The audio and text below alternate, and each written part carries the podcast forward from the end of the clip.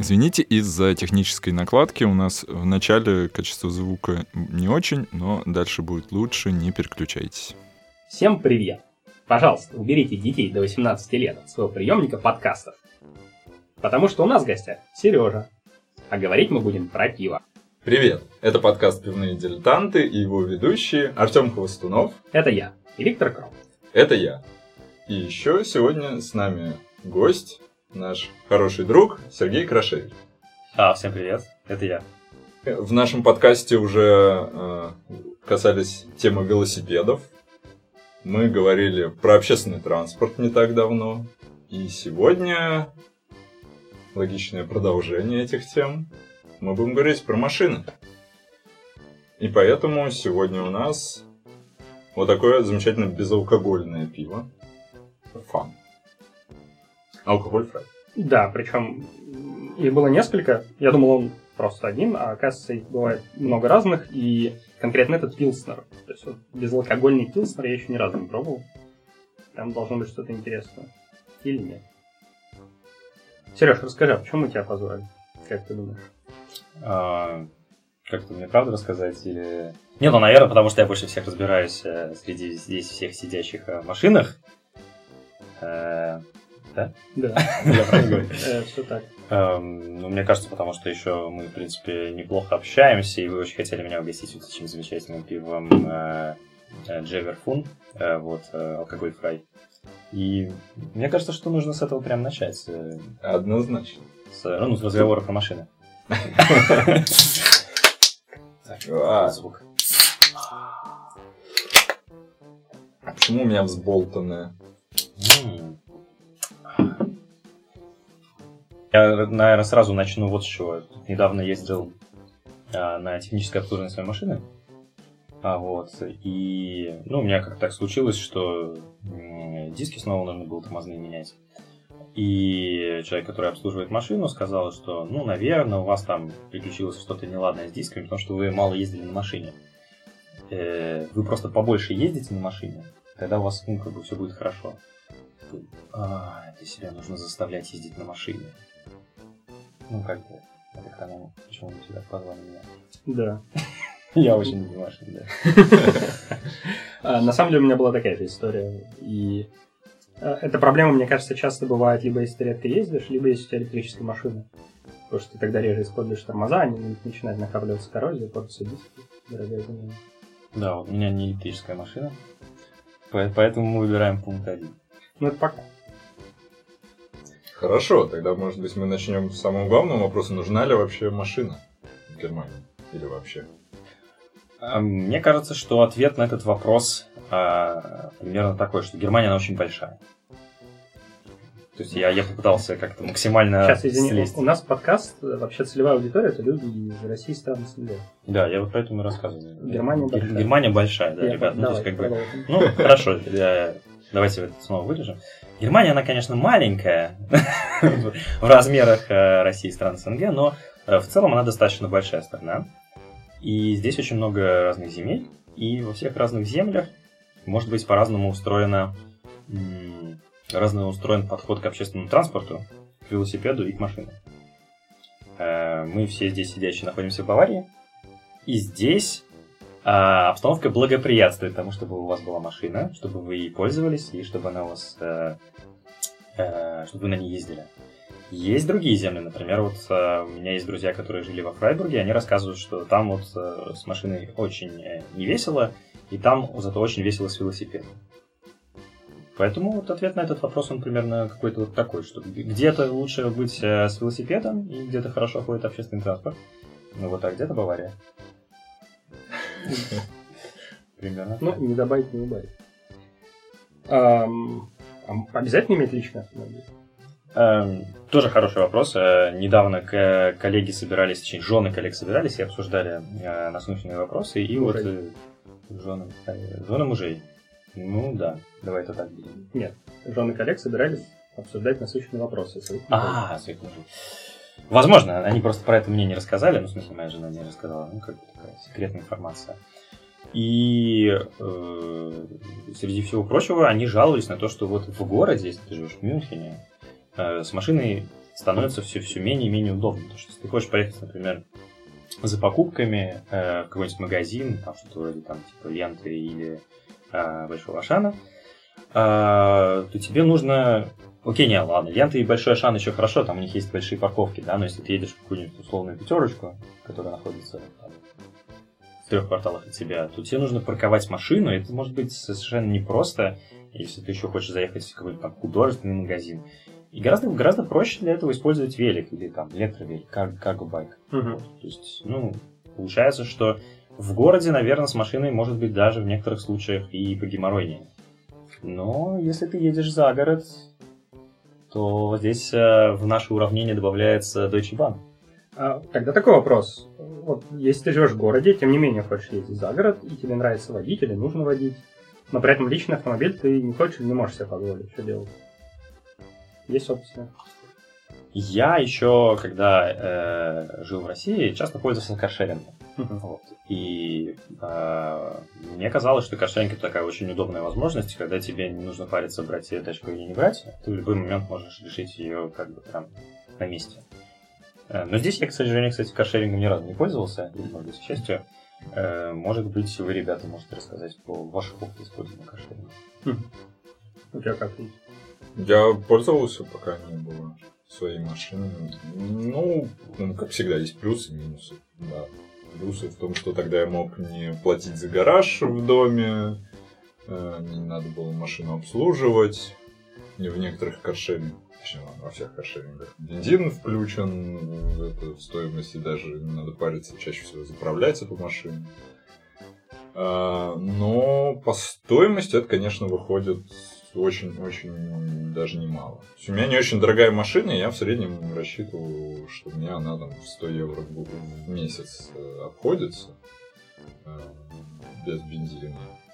Ну, за каршеринг легко сто евро за день отдать, если куда-то далеко поехать, там... Со всеми, со всеми наценками, там, за расстояние часто начинают брать, если едешь чуть больше, там, пятьдесят километров, например, и всякое такое. То есть, ну, и, я бы сказал так, да, если это надо редко, то, чтобы машина пылилась в гараже, а потом ей тормоза менять постоянно, да, это, конечно, лучше каршеринг.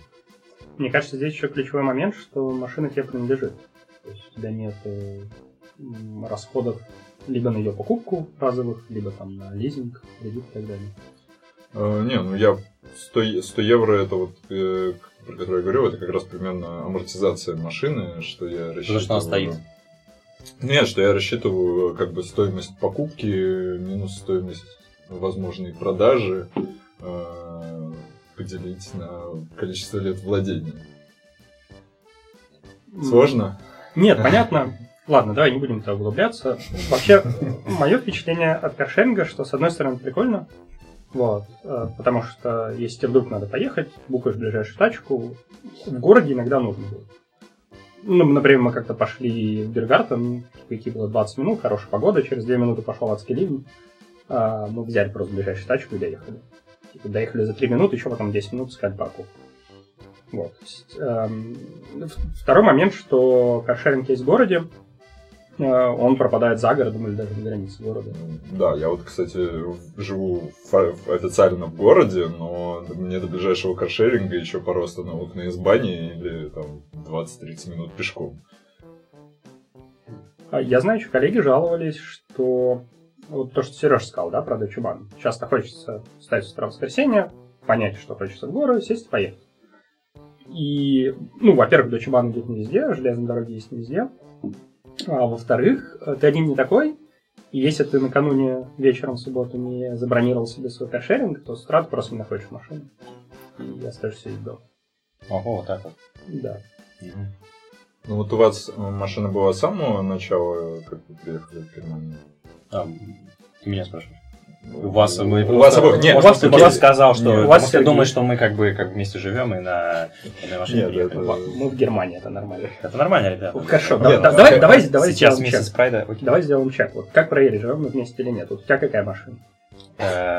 У меня, ну, такая серая, как бы, с колесами черная. А фирма какая? Volkswagen. А марка какая? Тигуан. Вот у меня тоже. А ты вот эту машину откуда взял? Ты ее здесь купил или с собой из России привез? Нет, я с собой из России. Я тоже с собой из России привез. А цвет у тебя, говоришь, какой? Серебристый? Ну да, такой вот. И у меня серебристый.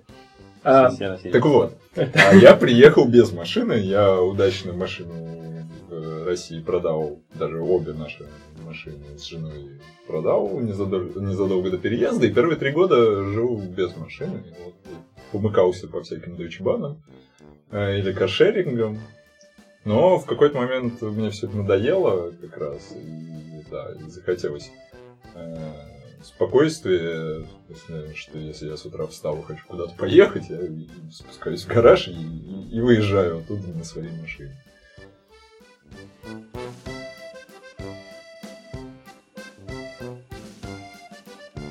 Давайте, может, дальше? Ну, ну мы ну. вроде выяснили, что у всех таки есть машины.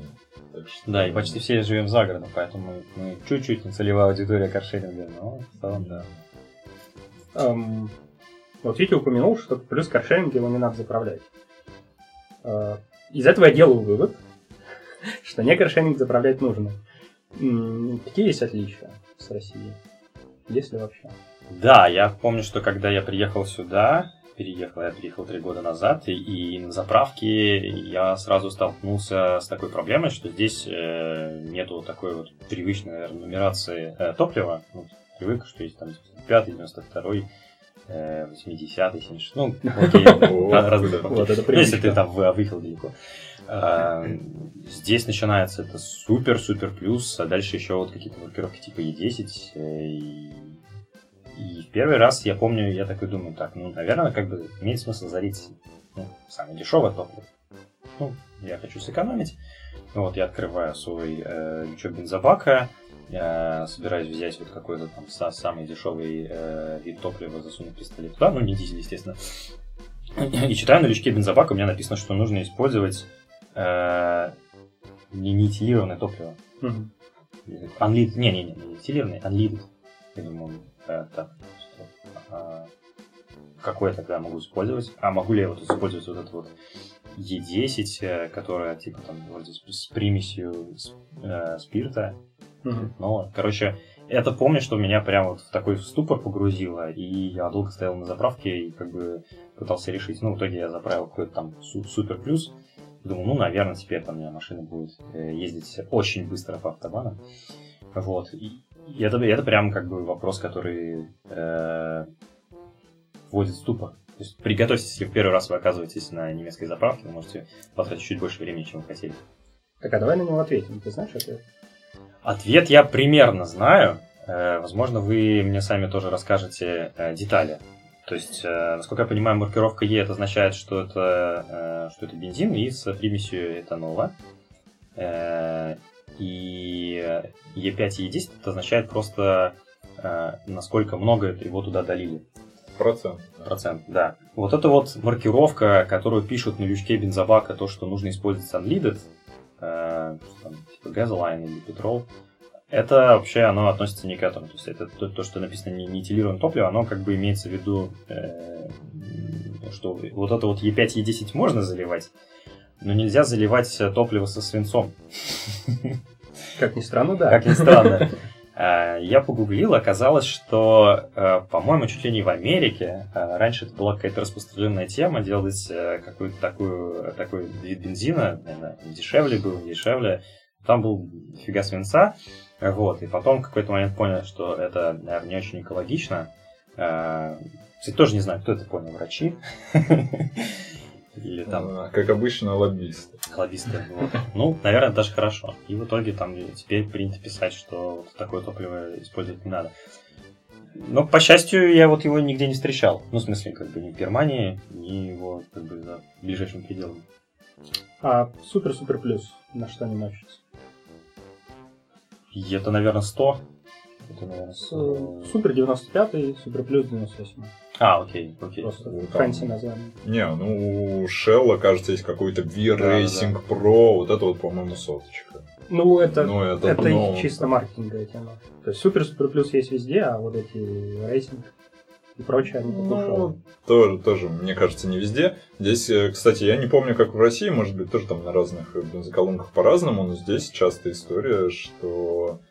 заезжаешь на большую заправку, где там восемь этих колонок, они их еще подряд, там, там две ставят, может быть и шестнадцать там.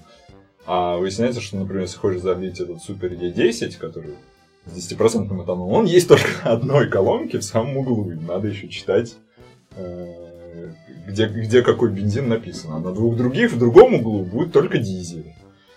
Ну, не промахнитесь. Мне кажется, в последнее время и десять есть везде. Вот я, кстати, не прав в этом плане. Действительно, Супер Плюс, его иногда бывает сложно найти.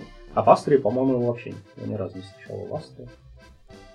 и десять есть почти везде, а и пять это на самом деле обычный бензин. То есть, если посмотреть на Супер, Супер Плюс, он всегда идет с и пять. И там вот эти пять-десять это действительно проценты, причем не больше. То есть в и пять до пяти процентов этанола, в и десять от пяти до десяти. Окей, okay, при этом они, да, при этом они мешают это прямо на месте. Да ладно. У них общая, вот, ну естественно, да. У них общая цистерна с бензином, отдельная mm-hmm. цистерна со спиртом, видимо, с большим замком. А, и они просто на ходу подмешивают нужное количество. То есть у них по факту, а по дефолту идет вот этот самый дорогой Супер Плюс бензин, куда они там просто намешивают уже. Э, ну, возможно, Супер Супер Плюс у них отличаются, хотя не знаю, машины на ходу присадки делают. Насколько я, в общем, читал статьи разные, все, все статьи действительно там э, пытаются продвинуть, что вам нужно заправлять самый дорогой бензин, или вам как бы не нужно заправлять, но, по-моему, большая часть статей сводится к одному, что в целом э, по стоимости получается плюс-минус одно и то же. То есть, как бы там, где у тебя есть прирост по мощности, э, это примерно то же самое, ты переплатишь э, за более дешевый бензин. Ну, я не знаю, по-моему, это просто какая вам сегодня больше нравится. Трубка с пистолетом такой, такой бензин заливается. Но здесь есть, кстати, важная история про дизель. Дизель, оказывается, тоже бывает просто дизель, бывает биодизель. Mm-hmm. И с биодизелем здесь становится все гораздо интереснее. Да, я здесь немножко изучил вопрос. А в Германии, если вы переезжаете, вы в какой-то момент, а если вы еще переезжаете не из Краснодарского края, из какого-нибудь, например, Санкт-Петербурга, возможно, впервые оказавшись здесь, особенно летом, у вас может быть некоторый такой культурный шок, потому что везде поля засеяны. Ну, причем засеяны не коттеджами, как бы, а вот на всякими там культурами. И очень много рапса, прям дофигища рапса. Кажется, что, ну, то есть, да, ты видишь, в магазине продается там рапсовое масло, но рапса гораздо больше, чем если все это превратить просто в масло. Оказывается, из этого рапса они делают не только масло, но и биодизель. Mm. И... Здесь интересный факт, то что биодизель, оказывается, он еще более благоприятен, благотворен для вашей машины, ну, если она дизельная, естественно, чем обычно дизельное топливо, потому что она каким-то образом смазывает еще вашу дизельную тачку, поэтому как бы считается, что биодизель лучше. Так, а как он делается? Просто чисто из масла и больше ничего? Не, я не знаю вот до конца вот этой технологии, там, ну, наверняка это тоже как бы какая-нибудь такая установка, как из нефти перегонять и получать вот эти все горючие виды топлива, но, э, да, берется, берется рапс, как-то вот туда запихиваются все эти там трубки, подогревается, что-то там, не знаю, выделяется какие-то змеевики, вот получается топливо, и оно получается... Ну, короче, более экофрендли, потому что рапс растет, он там си о два на себя как-то забирает, вот, а машина потом выделяет. Берите биодизель. И пиво Jever Fun. Есть очень большая тема страховок. Вот, мы либо уже э, покрыли в одном из наших выпусков, либо покроем ее в одном из наших выпусков, в зависимости от того, в какой момент вы слушаете этот подкаст. Но в этой теме есть одна часть, про которую сейчас хотелось бы поговорить. Это эс эф-класс. Оу, oh, yeah. Что такое эс эф? А, кстати, я не знаю, как это аббревиатура расшифровывается. Schaden Frei. Ага, окей. Без... Без аварийной. Без аварийной. Класс без аварийности езды. Начинается все от нулевого класса. Нулевой самый, самый такой, как бы... отстойный. Ну, то есть это значит, либо вы вообще никогда не ездили, э, хотя обычно даже когда ты начинаешь ездить, по-моему, выдает там типа пополам, типа один два класс. Ноль — это, наверное, когда ты прям разнес машину в хлам, или еще какие повредил. То есть когда ты деградировал. Э, и это самая дорогая страховка, естественно. Причем, как бы, да, здесь есть разные виды страховок, но потом немножко углубимся, да? Полькасская, тарикасская. А, другой. Но эс эф-класс, да, он, естественно, как и в странах СНГ, растет со временем, со временем без аварийной езды. Если вы там как бы ездите хорошо, то все нормально, раз в год получается по единичке. Если, не дай бог, там кто-то попадает в аварию, то обычно эс эф-класс не полностью слетает до нуля, а там зависит, наверное, как бы от чистоты, от драматичности, от всяких разных условий. Как бы здесь нужно уже там юридическую часть изучать.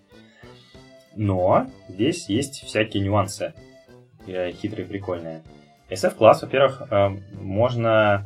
Да, приезжая как бы из стран СНГ, можно попробовать перетащить свой эс эф-класс. У меня это не получилось. Но я знаю много людей, у которых получалось. Для этого нужно немножко подзапариться с документами. А, можешь рассказать мне? Давай, давай. Значит, есть страховые компании. Я знаю, что это делает эйч ю кей-Coburg, которые могут зачесть безаварийный опыт вождения из России и стран СНГ. Для этого им нужно предоставить справку из страховой компании, которая будет прям русским языком, потом с дальнейшим переводом, написано. Это, как тебя зовут, где-то там, когда ты родился, сколько лет ты ездил без аварий. Прям вот. Там десять лет без аварии ездил. Справка должна быть получена в уголовном офисе и с э, печатью. Э, то есть, там, если ты пойдешь к брокеру, например, какого-нибудь Росгосстраха, э, вам Росгосстраха, э, хорошая компания, вот, э, и брокер тебе сделает эту справку, э, такую справку эйч ю кей-Coburg не примет. Вот. И дальше нужно с этой справкой обратиться э, в компанию, э, и начинается, как всегда, стандартный квест. Ты звонишь в какое-нибудь отделение эйч ю кей-Coburg, тебе говорят: окей, вот вам телефон там, например, основного офиса, ты звонишь в основной офис, тебе перезванивают, э, иногда перезванивают, кстати, на русском языке. Mm. Вот, у меня такое случалось. И дальше предоставляешь все справки, и по идее они должны как-то перезачесть весь опыт. У меня, меня не получилось этот квест сделать, потому что я торопился с оформлением машины. Я подумал, что сначала я как бы сделаю какую-то страховку, а потом перезачту опыт. Оказывается, так делать нельзя. Если ты как бы начал здесь историю в Германии с эс эф-классом, все, это как бы уже никаким судом э, не приправить.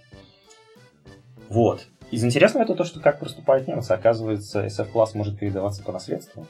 Mm-hmm. Да, если, например, у тебя есть мама, которая эс эф-класс, там, не знаю, с двузначными цифрами и э, первая цифра, двузначным числом, и первая цифра это еще там девять на два, девять, да.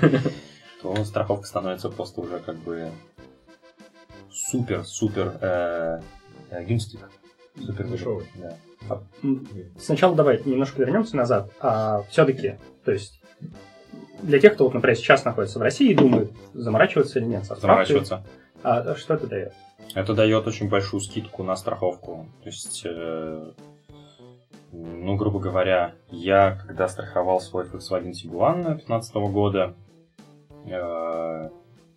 тогда ему уже было пять лет, и у меня комбинация страховок, там большая часть из них, которая составляла то, что называется в России ОСАГО, вышло что-то там шестьсот пятьдесят или семьсот евро.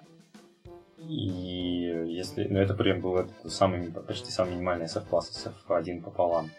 Если бы там было десять лет, то я думаю, что это было бы там двести евро.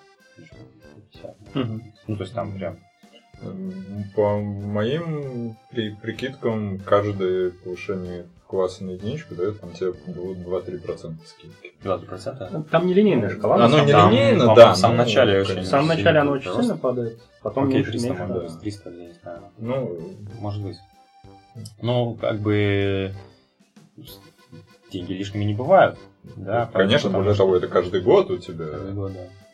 Да, собственно говоря, имеет смысл э, запариться, то есть если вы переезжаете семьей, то это нужно делать э, тому, у кого, естественно, стаж больше, потому что обычно страховка, она идет на машину, ну, то есть там у вас есть главный человек, который, грубо говоря, страхует машину, и второй, который идет прицепом. В нашем случае жена, и несмотря на то, что мы никакой опыт не перезачли, для жены шла скидка, потому что она женщина. Ну, то есть, как бы, как, как работают страховые? У них есть там, а, у них есть статистика, и они просто смотрят там, не знаю, по статистике женщины меньше попадают в аварию в Германии. А, по статистике разработчики не гоняют на машинах, я не знаю. Ну, то есть, я знаю, что если ты работаешь в сфере ай ти, то некоторые а, компании страховые, они дают скидку. В зависимости от профессии. Вот. В общем, да, выгоднее казалось, что, чтобы жена была главным страховщиком на семью.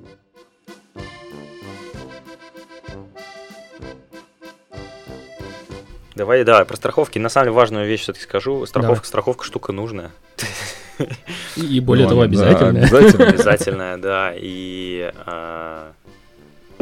Да, и если вы, конечно, поедете из стран СНГ, то, естественно, у вас будет э, грин, грин-карта, э, ну, как бы вот эта вот страховка. Э, и желательно тоже, чтобы это была надежная какая-то контора, а не какая-то палёная страховка. Я объясню, почему, на самом деле. Здесь, если, вот, не дай бог, машина попадает в аварию и, например, там врезается в автобан, э, то нужно... Э, ну, и, допустим, вы решили попрощаться со своей машиной, окей, типа там вам она была недорога, но придется еще как бы потратиться на ремонт автобана и там на то, что приезжали всякие службы и так далее. Как бы вот если э, без, без страховки это нереально.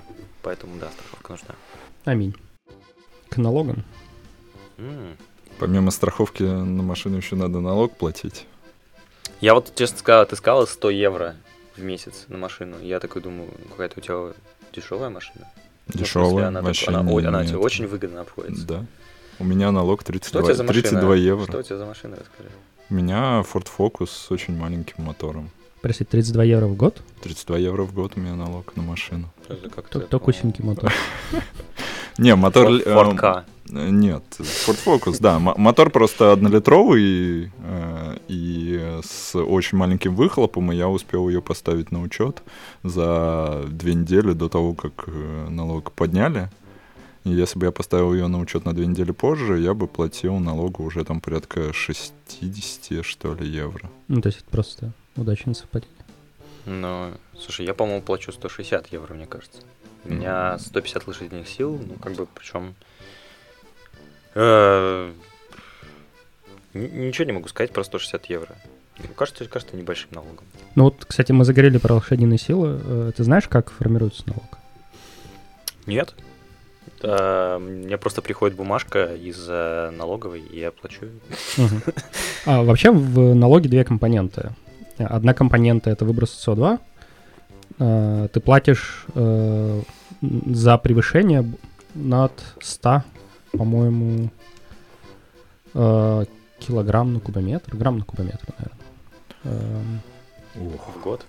Да, uh, я вот в не, единицах измерения там ну, не, не очень, да. Сейчас.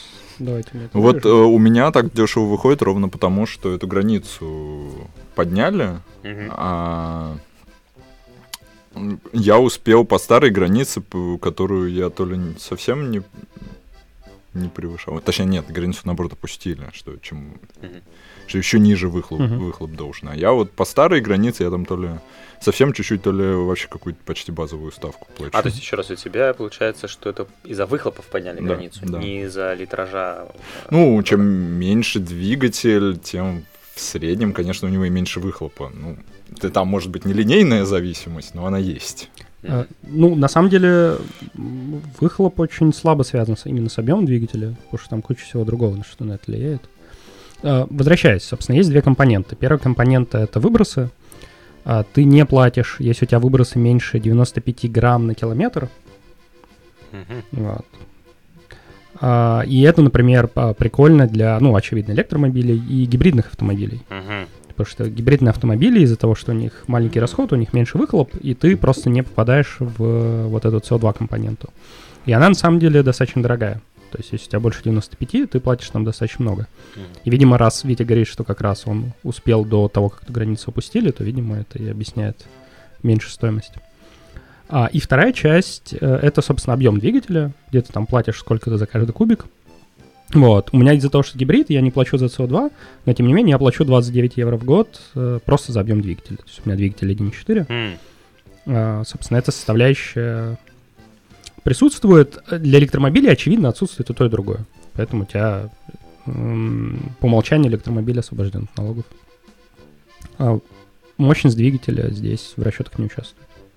Ну, то есть, как бы, если... А, окей.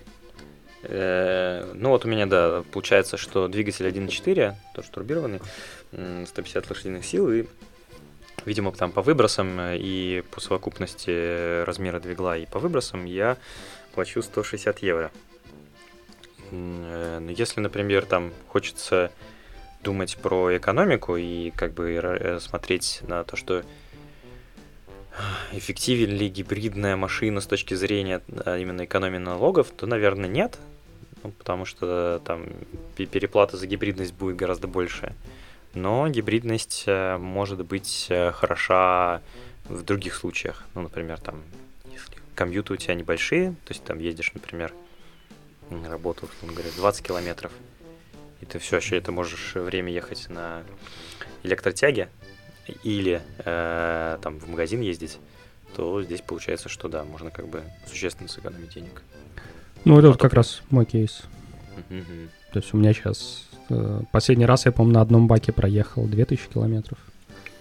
две тысячи километров? Ну, потому что я каждый день заряжаю машину. А, окей, окей, я понял. Ну, то есть проехал из них, наверное, пятьсот на бензине. Ну, восемьсот, наверное. восемьсот можно. семьсот восемьсот, да. Да-да-да. Как раз думал в отпуск поехать, нужно у тебя будет машину взять. Нет, так это на бензине. А, только на бензине. Не, ну там была же какая-то электрическая составляющая. Ну, электрическая составляющая там типа сорок километров. Mm. Вот. Поэтому этого как раз хватает доехать до работы и обратно, поездить по городу, там магазин сгонять и так далее. Слушай, а расскажи, позволяет ли вот эта гибридная составляющая сглаживать, э, ну, грубо говоря, там, не знаю, что машина ускоряется, замедляется за счет гибридной составляющей, mm-hmm. а поддерживает э, постоянную скорость за счет, грубо говоря, мотора внутреннего сгорания. Да, да, так это работает. То есть все равно как бы еще и за счет этого тоже у тебя снижается. А, ну, там м- есть э, три режима, по сути. Чистое электричество, то есть mm-hmm. вот я на работу обратно езжу на чистом электричестве, мне хватает, я там ночью заряжаю ее. Есть гибридный режим. В гибридном режиме она... При разгоне используют электромотор, uh-huh. потому что у тебя при разгоне обычно наибольший расход топлива, у тебя вместо uh-huh. этого используется электричество, дальше подрубается обычный мотор, ты на нем едешь. Uh-huh. При торможении обычный мотор выключается, и ты тормозишь на электромоторе рекуперацией. У тебя получается такой фэнси старт-стоп, по сути. Троллейбус. Вот. И есть третий режим, когда ты едешь полностью на, на бензиновом моторе. При этом там ты вот можешь включить спорт, у тебя будет высокий оборот все время, а электромотор используется как дополнительная мощность. Потому mm. что вот у меня тоже один и четыре турбированный, там типа сто пятьдесят шесть лошадей, по-моему. В принципе, не очень много для двухтонной машины. А, но электромотор дает нам еще, по-моему, семьдесят шесть лошадей. Собственно, вместе там двести пятьдесят в целом. Mm-hmm. Ну, достаточно неплохо. Не рекорд, конечно, но приятно. Не хотим ли мы здесь поговорить на тему электрических зарядок, электрических машин? Или у вас там потом это дальше... Давай поговорим. Ну, раз про заправки поговорили, да. Надо и про это. Очень важно, мне кажется, рассказать про то, что когда ты едешь в какой-нибудь большой магазин, например, IKEA, и ты едешь на электрическом машине, на электрической машине, то есть эта электрическая машина, она, ну, как бы, помимо всего прочего, это не просто там, в которой есть аккумулятор, да, впиханный. Это в которой еще э, должна быть э, буковка «Е», да, в конце на номерном знаке? Не обязательно, вот. Но мы можем к этому вернуться. Вернемся. А, то, как владелец электрической машины, ты можешь запарковаться ближе всего ко входу, поставить машину на зарядку и пойти шопиться. Обычно такой прерогативой пользуются инвалиды и, ну, еще там, в лучшем случае, там, э, семьи с детьми. Хочешь, расскажу? Давай. Мы за последние несколько месяцев были в Икее четыре раза, а в Брунтале как раз. Мы сдавали ребенка в... А, Småland начал работать, да? М? А, ну, вот этот вот детский... Не-не-не, мы сдавали а. ребенка в другом месте, восемь пятьдесят, Икея открывается в девять. Нам нужно двадцать минут, чтобы доехать. Мы, то есть мы приезжали в девять десять где-то. Ну, девять ноль пять мы иногда чуть раньше сдавали. И это было подряд, вот, типа, три-четыре раза, пять раз, может быть. Мы ни разу не встали туда. Oh. Вот, причем каждый раз мы приезжали, и каждый раз при нас вот четвертая машина, там четыре места, oh. четвертая машина подключалась. Шаг. Мне кажется, это все было классно не, еще несколько лет назад. Сейчас я столько уже вижу, наверное, не чисто электрических, но гибридных машин стало столько, которые mm-hmm. имеют право этим всем пользоваться, что все эти бонусы уже... Ну, на них нельзя рассчитывать. То есть, да, конечно, okay, приятно okay. иногда, uh-huh. но в целом рассчитывать на это уже нельзя. Я, видимо, просто обычно замечаю, когда вижу свободное место, потом смотрю такое, что это только на электрические машины, думаю, а, блин, ну почему у меня машина электрическая? Ну, теперь, да, не так сильно сожалею. Ну, я согласен с Витей, то есть э, два с половиной года назад появилась машина. Ну, это не совсем честно, потому что тогда же появился ковид. Вот, поэтому, то есть, возможно, немножко искажены мои наблюдения, но два с половиной года назад было ок. То есть я приезжал почти всегда, были места, и все было отлично. Сейчас почти никогда нету мест. Окей, подождите, сейчас вообще-то удивительно, что я сейчас буду топить за электрические машины. Давай. Нету... А, мы недавно ездили в такой курортный городок, под них называется Bad Tölz. Вообще, это mm-hmm. очень классное место. И как э, любой другой курортный городок, он отличается тем, что э, там большая задница с парковкой. Ну, то есть там везде, везде ты должен платить за парковку. Ну, ну, как задница. На самом деле это не задница, мне кажется, даже хорошо. Потому что, ну, как бы там город с этого что-то приобретает. Вот ты приезжаешь, там здоров... здоровеннейшая парковка в центре города. Ну, стоят эти паркоматы, и ты подходишь и смотришь, там, ага, такой-то прейскурант. Но если ты на электромашине, то, по-моему, там три часа ты можешь стоять бесплатно. Угу. Причем там нету никаких да. электрозаправок. Да. В центре Мюнхена два часа бесплатно. Вот, ну... это, это правда, да. Ну, в, в таком случае, как это, никто тебе место все равно не гарантирует. Это вот. Правда. И, не, это, это все, все эти меры, они нужны, чтобы подстегивать людей переходить на электро, на гибриды, все верно. Другое дело, что, очевидно, через пару лет это все закончится, потому что, во-первых, подстегивать уже не надо будет, люди и так переходят, особенно сейчас, когда прям резко дорожает э, бензин. Когда электромашин становится много, разных, они сами по себе дешевеют, все, все эти меры уже не нужны, и когда их станет много, просто уже невозможно будет давать всем такие бонусы. Тут важно еще сказать про Umweltbonus. То есть, когда ты покупаешь электромобиль, кстати, я не знаю, гибрид, за гибриды mm-hmm. тоже выдают, да. то э, правительство... Кто там? Или, там, типа... там их на самом деле бывает несколько. Я, я, я, можно? Давай. Я, я бы здесь сразу звездочку поставил, потому что Umweltbonus заканчивается теку в текущем его виде в этом году. Не факт, что его продлят по mm-hmm. озвученным выше причинам. А чтобы им воспользоваться, надо успеть машину на учет поставить в этом году. А если вы только задумываете о покупке, например, новой машины, mm-hmm. то вы уже не успели. Сейчас новые машины — это почти год ожидания. Это вообще, а, иногда конечно, больше. А, да, иногда, ну или даже больше. Да, да, это правда. Поэтому, то есть там такой бонус есть, но будет ли он действовать в следующем году, еще вообще не ясно. Ну, и... да, да, хорошо, вот эта звездочка да. действительно очень важная. Да, кстати, про очереди это прям э, вообще true. Э, real talk. Uh, у меня соседи uh, тоже все поменяли машину, у них закончился там лизинг на одну машину, такие, uh, мы хотим себе гибридную, и да это не, даже не важно, что гибридную, они ждали ее полгода, у них полгода не было машины, вот, вот, вот так вот происходит. Uh, да, мы еще живем в пригороде, у нас там тоже каршеринга такого нету, ну, в общем... Этот Umweltbonus — это достаточно большие деньги. Я не знаю, там, если покупаешь машину тысяч за сорок, то это может быть сколько? Там, пять-шесть да, тысяч евро в виде бонуса. Ну, на электро девять, по-моему, гибрид шесть. девять, да, такое. Окей. Как бы, то есть это, это действительно очень большие деньги. То есть это то, что позволяет уравнять э, или сделать, скажем так, более привл... гораздо более привлекательным электромобиль по сравнению, или там гибридный по сравнению там, с обычным. Ну, девять-шесть тысяч евро бонус. Ну, с учетом того, что да, автопроизводителю все, сразу же тебе показывают цену, как будто бы ты этот Umweltbonus уже получил, и только потом можно где-то в детальном прайс-листе выяснить реальную стоимость. И электромашины что... все еще дороже, это так. То есть, если рассматривать точки, с точки зрения чисто стоимости машины, стоимости владения ей, несмотря на то, что электричеством типа дешевле, мне кажется... Если не очень много ездить, то ты электромашину сейчас не окупишь. Угу. Я соглашусь, наверное. Угу. То есть вот. Это не про денежную выгоду. Да.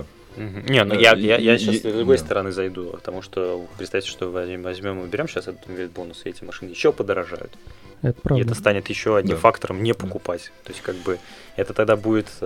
Посмотрим, посмотрим, что как будет. Возможно. А, а может быть, и все по-другому будет. Сейчас, по сути, этот Umweltbonus типа правительство из общих налогов выплачивает. Umweltbonus уберут, и вдруг неожиданно окажется, что автопроизводители могут пожертвовать нем, немножко своей прибылью, чтобы дальше продавать эти машины, и, и просто их стоимость упадет в цене, и, по сути, автопроизводители. Там То есть, есть да. это не а, правительство будет автопроизводителям, по сути, компенсировать а, упущенную при, выбор, а, выгоду, прибыль, там, а, они сами. Тут есть а, такой офф-топик интересный, это то, что...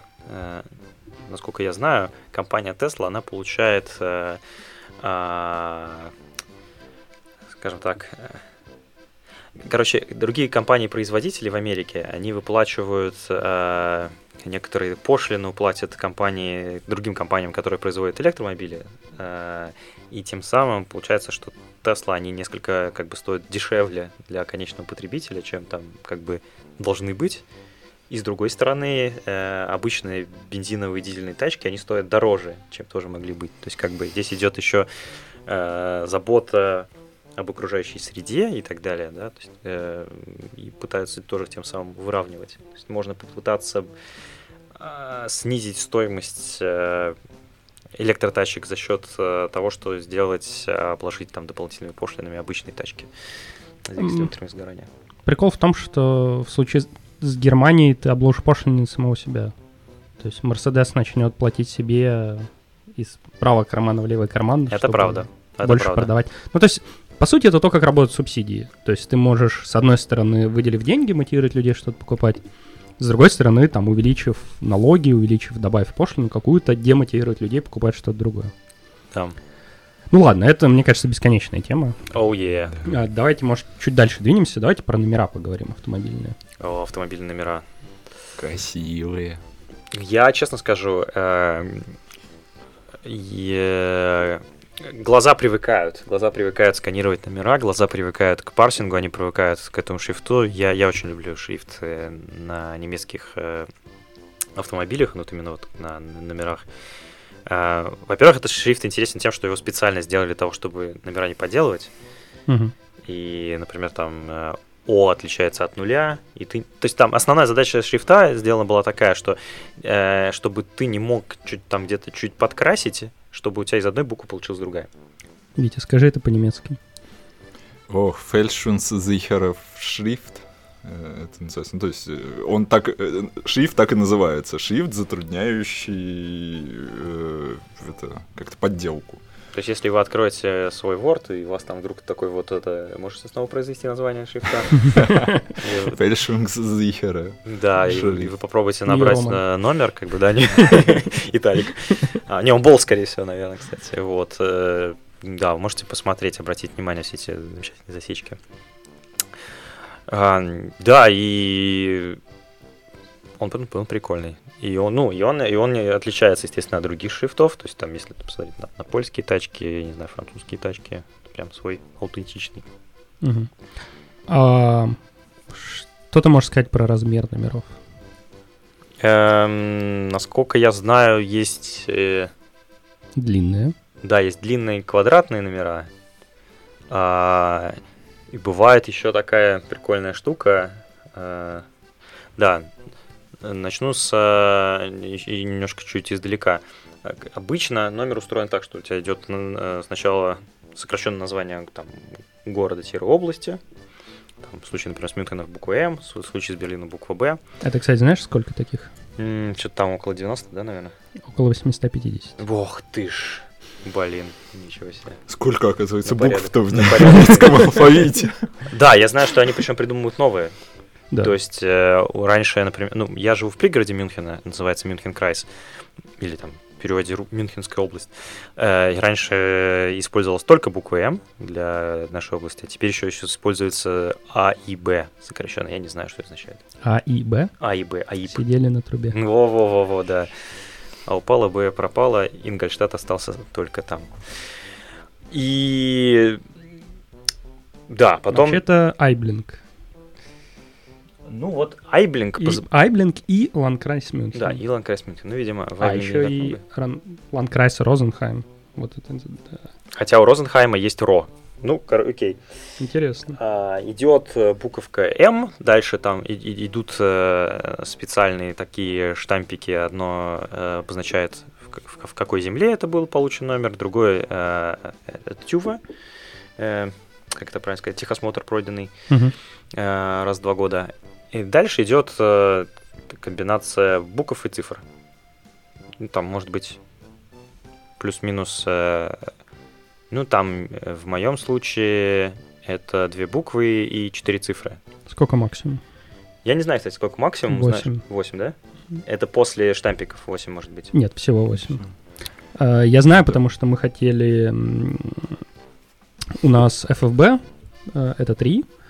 Потом мы хотели две буквы и три цифры. Вот, в сумме получается восемь. И в конце буковку Е, потому что электрическая. А нам сказали нельзя, потому что всего восемь, а получается девять. И нам пришлось брать двузначное число.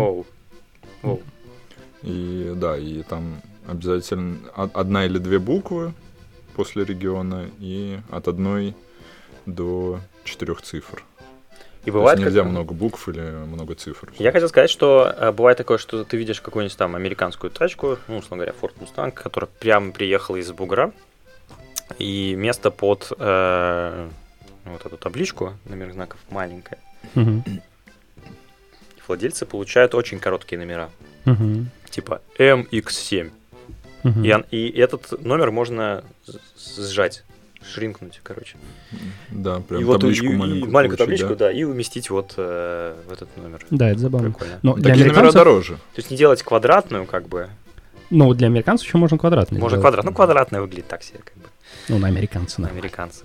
А у швейцарцев прикольно, да, у них передняя, или у итальянцев, у них передняя табличка такая мелкая, маленькая, как будто ее взяли там, типа, и в фотошопе стянули э, на, на переднюю, да, часть, как бы. Ну, у американцев-то вообще нету спереди, у них часто и места нету, если чисто американскую тачку. Да, кстати, да-да-да, это, это больше, то, окей, это больше, это больше к, про задок. Просто к бамперу, это, угу. это, да, это больше про задок, это правда. А, такие вот номера. Вот мы заговорили про буковки, собственно, вот есть буква Е, мы про нее говорили, она обозначает электромобили, а, собственно, выдается, если у автомобиля выброс... Кажется, не больше пятьдесят э, грамм на километр си о два. То есть я... по этой причине она может выдаваться гибридом. Я в какой-то момент сильно удивился этому, потому что это как, как, какая-то тоже, это такой прям вот... Э... То есть я, получается, это не электро-эко? Ну, скорее, скорее ну, так. Хотя да. изначально задумывалось скорее как электро, но поскольку стали давать всем подряд, по сути... Ну, подождите. Что значит всем подряд? Не, ну, хорошо, в смысле, они недавно... пятьдесят грамм — это достаточно мало. А плюс у тебя есть, например, электротачки, у которых есть бензиновый двигатель.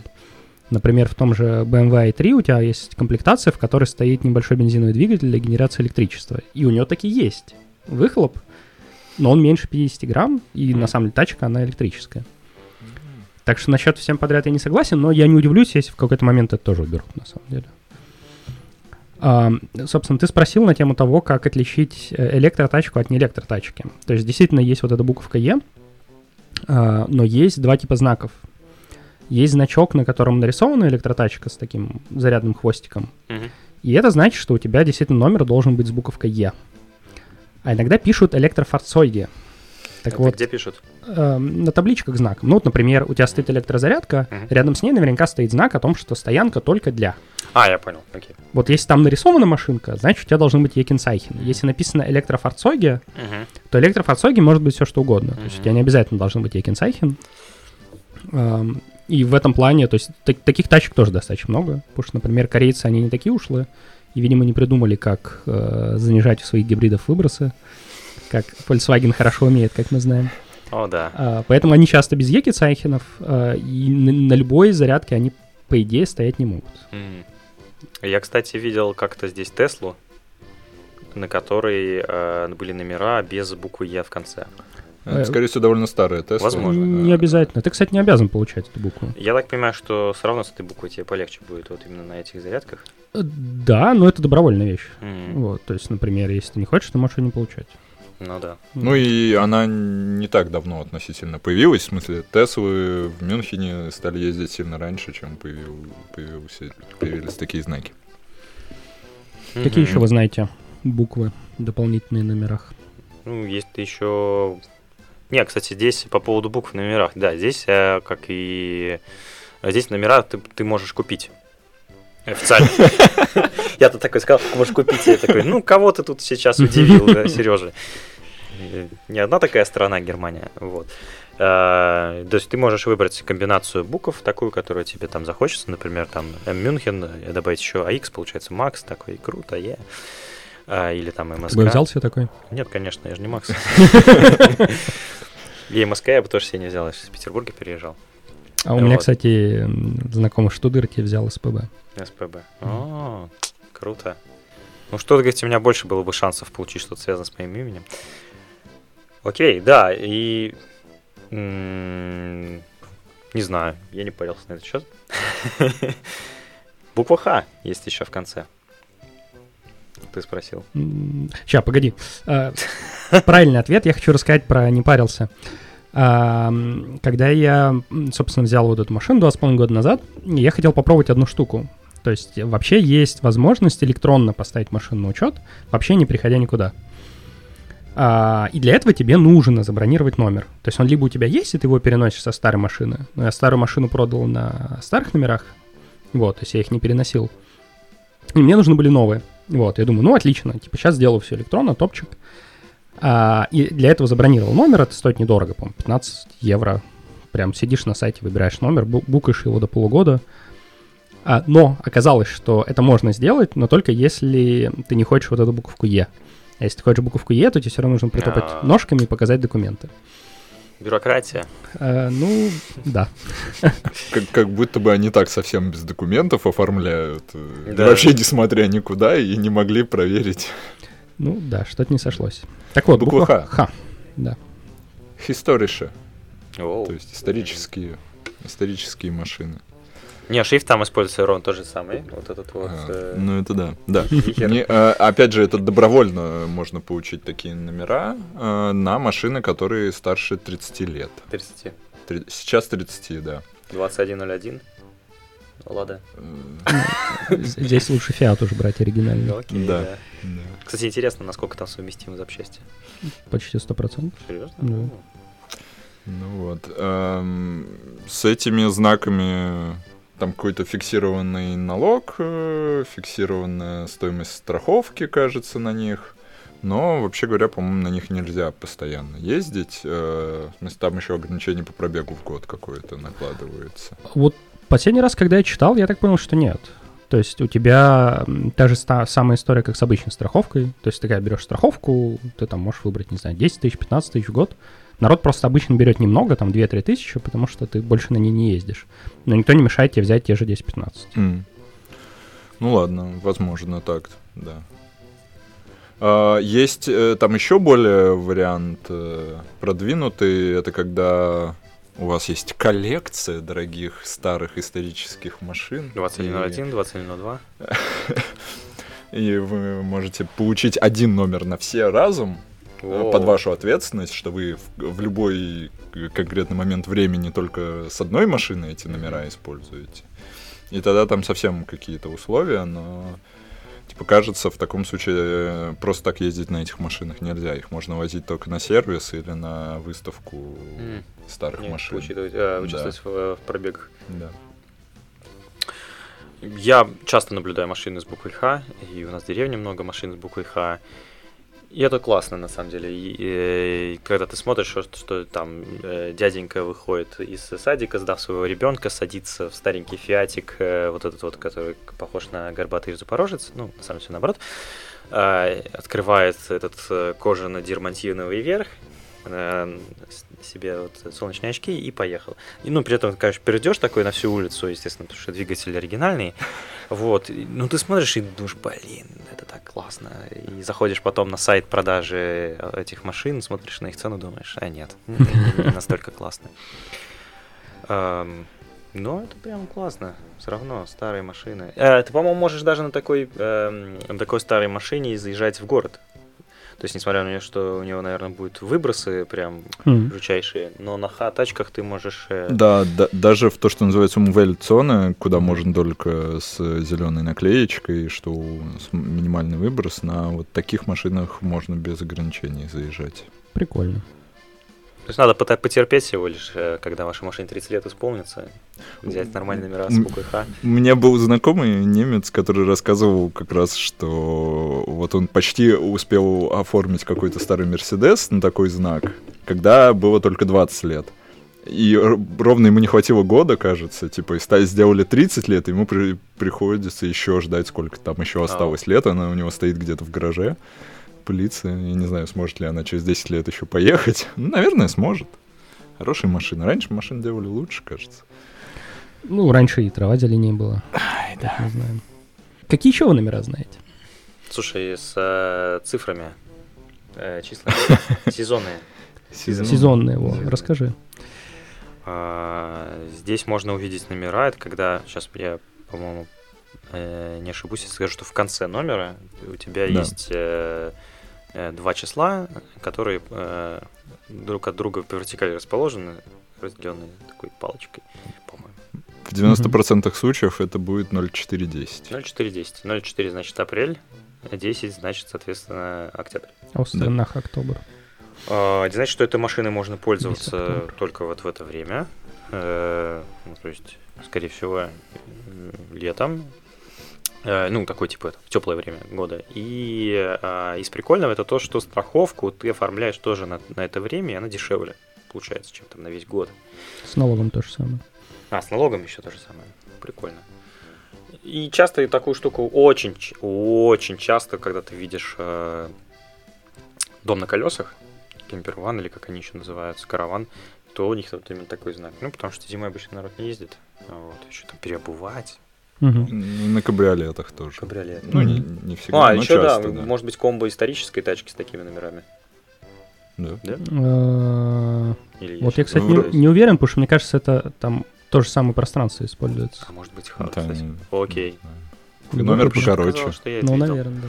Интересно. Вопрос. Наверное, можно. Мотоциклы еще часто. Я, извини, Саша, бывает и зимние. На зимних тоже было. Я, ну, то есть я встречал такое, что там э, зимнее время года тоже делают такие тачки. Э, такие номера. Не знаю, может быть, ну, зимой ты ездишь там, условно говоря, на э, Логане, а потом там на Феррари своем. Да, да, я видел прям в гаражах э, там стоящие две тачки с, с двумя сезонными номерами. Одна тачка зимняя, другая летняя. Можно комбинировать исторические с сезонными. Yeah.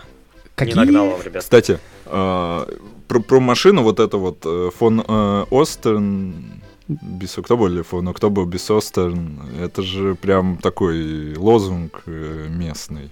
Например, про зимние колеса. Здесь такое мнемоническое правило: ставьте зимние колеса с октября и до Пасхи. Пасха — это обычно начало-середина апреля. Кстати, mm-hmm. в последнее время прям практически э, регулярно на Пасху снег идет. Да. Есть даже шутка, да, mm-hmm. это типа Рождество зеленое, Пасха белая. Да. И тем не менее. Какие еще номера вы знаете? Сережа, не подглядывай. Что ты открыл? Я не знаю такого номера. Что это значит, Артём? На самом деле мы недавно случайно увидели на дороге. Выглядит очень необычно. С правой стороны появляется плашка с цифрой. Вот. А оказывается, существует Wechselzeichen. Встречали такие? Сменный знак? Переменный, да. Это номера, которые можно снимать с одной машины и вешать на другую. Ну, это, видимо, примерно то же самое, что я про исторические машины рассказывал. Наверное, есть распро- распространяется и на любые, но под твою ответственность. А, не совсем. А, здесь ты можешь, по-моему, только две машины а, а. зарегистрировать изначально, оба автомобиля, но с одним номерным знаком. То есть ты не можешь их использовать одновременно, ты снимаешь с одного, ставишь на другой. А, при этом ты платишь страховку. На лоту страховку mm-hmm. за, за обе машины. Это, а, за обе машины? Да. За Зачем одна? это сделано? За обе. Блин. Зачем Они это на сделано? Самую дорогую? Нет. Зачем это Ужасно. сделано, вообще непонятно. Вот. И, видимо, поэтому мы их не видим каждый день. Тебе проще сделать, например, двое сезонных номеров, если ты там одну зимой, другую летом, чем делать Wechselzeichen. Кошмар. Я, кстати, я помню, что э, давным-давно мы еще с коллегами спорили, ну, не спорили, а вместе как бы соглашались про то, что это очень глупо, то, что ты платишь страховку, например, за два автомобиля, как один владелец, но при этом ты же не можешь как один владелец ездить там на двух машинах. И как бы имеет смысл, чтобы она дешевле была. Ну, короче, да. Мне кажется, мы основное про машины в Германии. Раз уж мы заговорили еще про всякие номера и прочие знаки, я еще тут вспомнил про отличие немецких машин, что когда ты смотришь на немецкую машину сзади, вау. Да, то ты, как правило, ты сразу можешь понять, что эта машина не из России. Давайте, ваши, ваши э, гипотезы, почему это так? На ней нету наклейки против жуликов и воров. Окей, давайте уберем вот эти всякие. Ну что, правильный же ответ. Шильдики убирают. Здесь в подавляющем большинстве машины будут без шильдиков. То есть без всяких вот этих вот четыре ноль ти эф эс ай, Quattro, Шматро и так далее. Не знаю, да, восемьдесят процентов случаев, если ты смотришь на, на такую же машину, она, она будет с меньшим, либо с меньшим количеством шильдиков, либо без.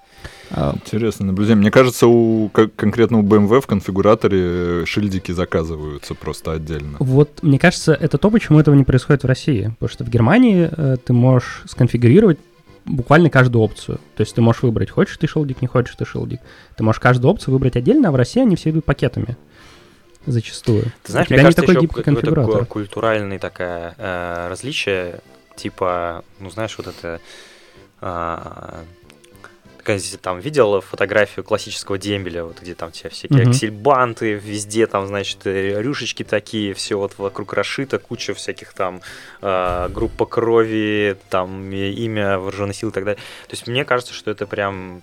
один и четыре А, да, то есть, на самом деле вот эта любовь ко всяким вот этим шильдикам, она прям, э, ну не на генетическом уровне, на таком типа, то есть э, пересекаешь здесь все.